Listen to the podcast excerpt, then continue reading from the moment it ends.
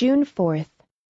Dear Daddy, Very busy time. Commencement in ten days, examinations tomorrow, lots of studying, lots of packing, and the outdoor world so lovely that it hurts you to stay inside.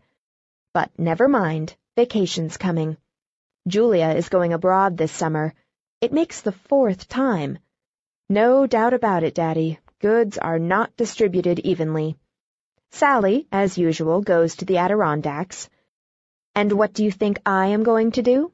You may have three guesses. Lock Willow? Wrong. The Adirondacks with Sallie? Wrong. I'll never attempt that again. I was discouraged last year. Can't you guess anything else? You're not very inventive. I'll tell you, Daddy, if you'll promise not to make a lot of objections.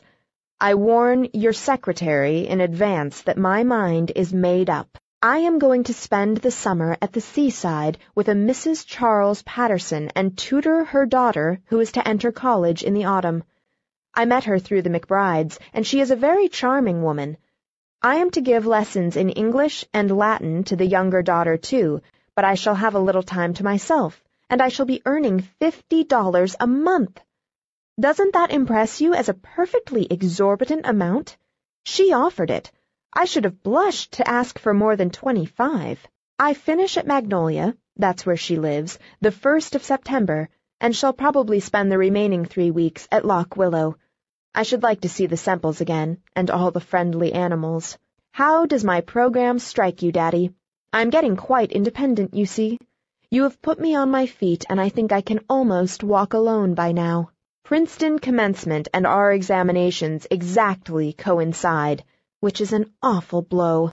Sallie and I did so want to get away in time for it, but of course that is utterly impossible.